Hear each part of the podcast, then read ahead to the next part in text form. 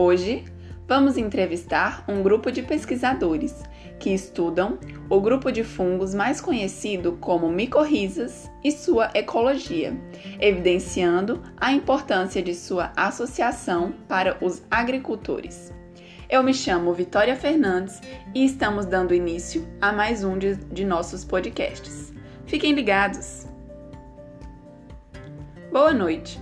Iniciaremos a entrevista de hoje com um dos nossos participantes, o Ariosvaldo, mais conhecido como Júnior, que irá introduzir o assunto sobre as micorrizas e nos fazer conhecer um pouco mais sobre elas. Boa noite, Júnior.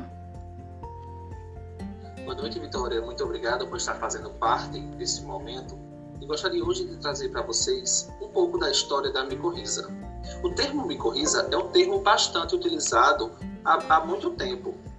Em 1885, o biólogo alemão Albert Bernhard Franklin reconheceu a presença de um fungo em volta das raízes de faia e car de carpa europeia, como também ele foi o primeiro autor a considerar as micorrizas como estruturas com caráter de associação mutualísticas que se estabelecem entre os fungos e as raízes de plantas, como também outros órgãos subterrâneos. Na etimologia da palavra, observamos do, no grego mix, fungos, e risa, raiz, logo a sua característica.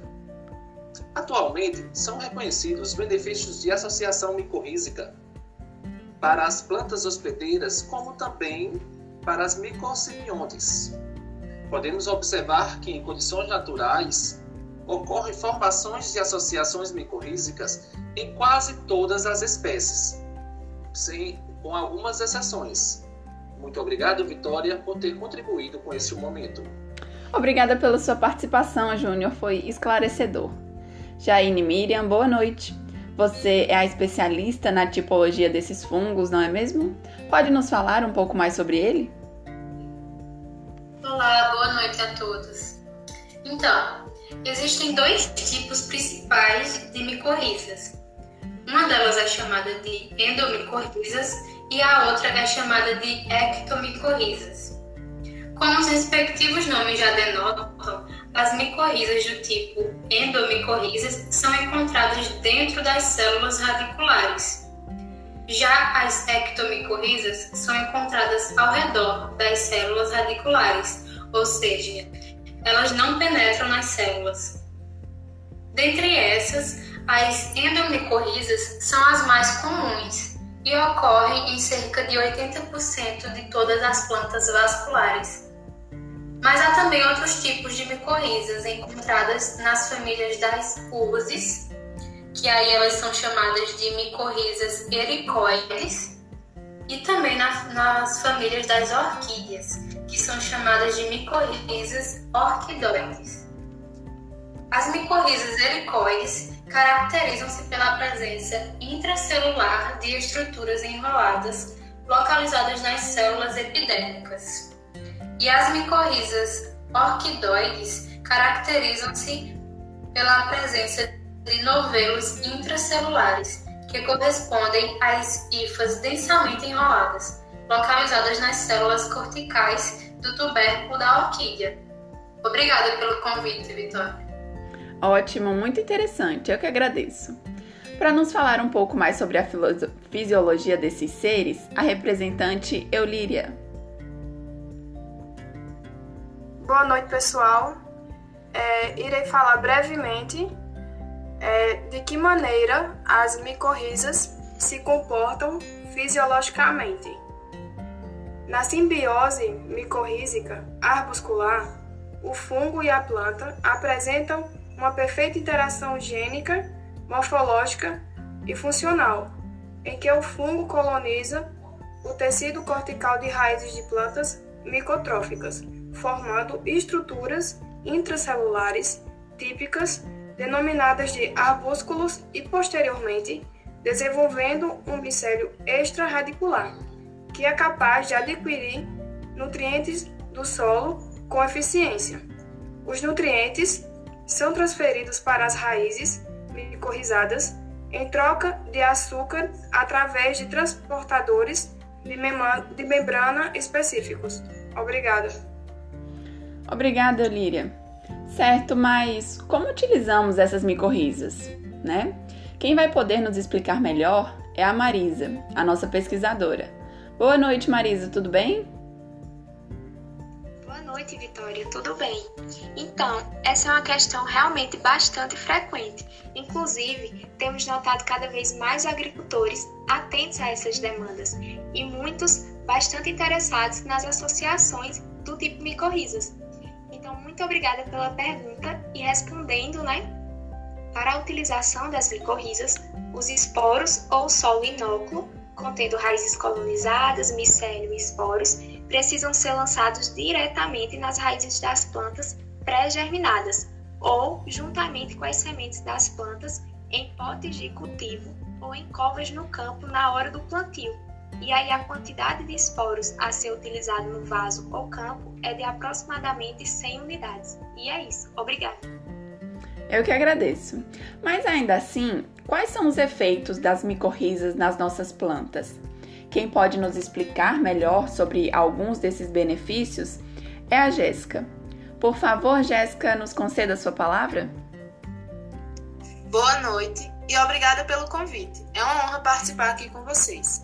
Bom, respondendo sua pergunta, micorrizas são associações entre fungos e as raízes das plantas, que vão viver de forma mutualística. As micorrizas vão absorver nutrientes do solo e transmitir às plantas. Dessa forma, as plantas absorvem água e sais minerais com maior facilidade, principalmente a melhora da nutrição de fósforo. Esse processo ajuda para um melhor desenvolvimento. Elas também aumentam a tolerância ao ataque de pragas e doenças de grande relevância, além de ajudar no estresse hídrico. Em troca, o carboidrato produzido durante a fotossíntese são assimilados pelos fungos. Espero ter esclarecido sua pergunta.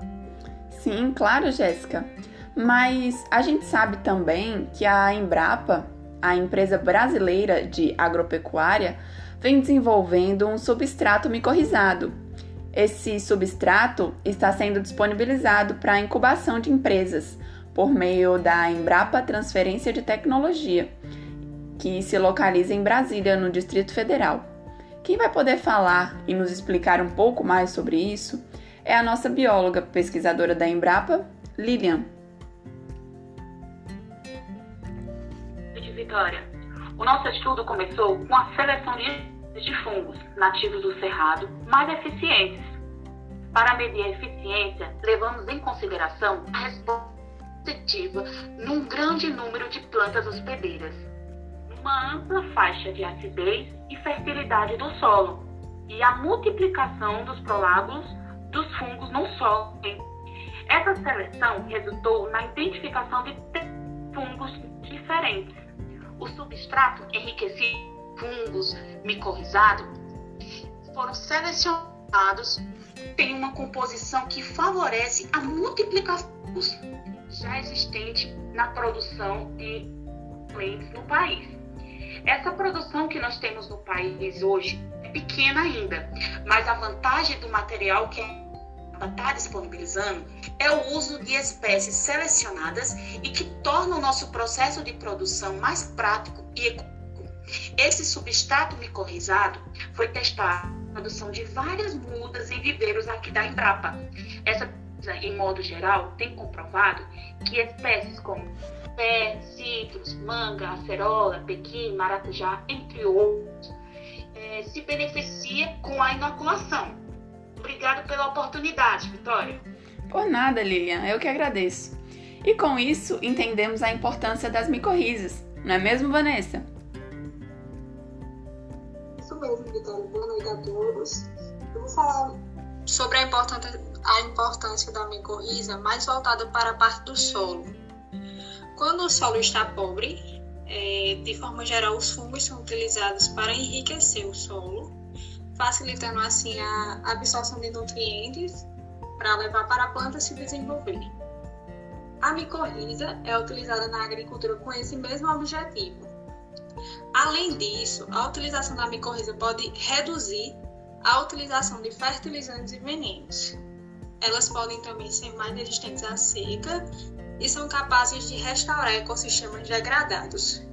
Por isso tem sido muito utilizado e tem sido muito abrangente na ecologia o uso da micorriza. Agradeço a todos pela atenção e uma boa noite. Uma boa noite, Vanessa. Eu agradeço a todos vocês pela participação aqui do nosso podcast e espero ter respondido todas as perguntas. É, espero que todos tenham também entendido e gostado, certo? E até a próxima! Trabalho proposto pela professora Érica Caldas, da Universidade Estadual da Paraíba, na disciplina Biologia de Fungos.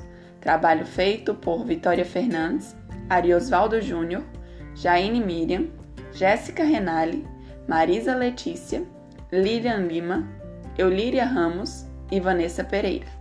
Obrigada!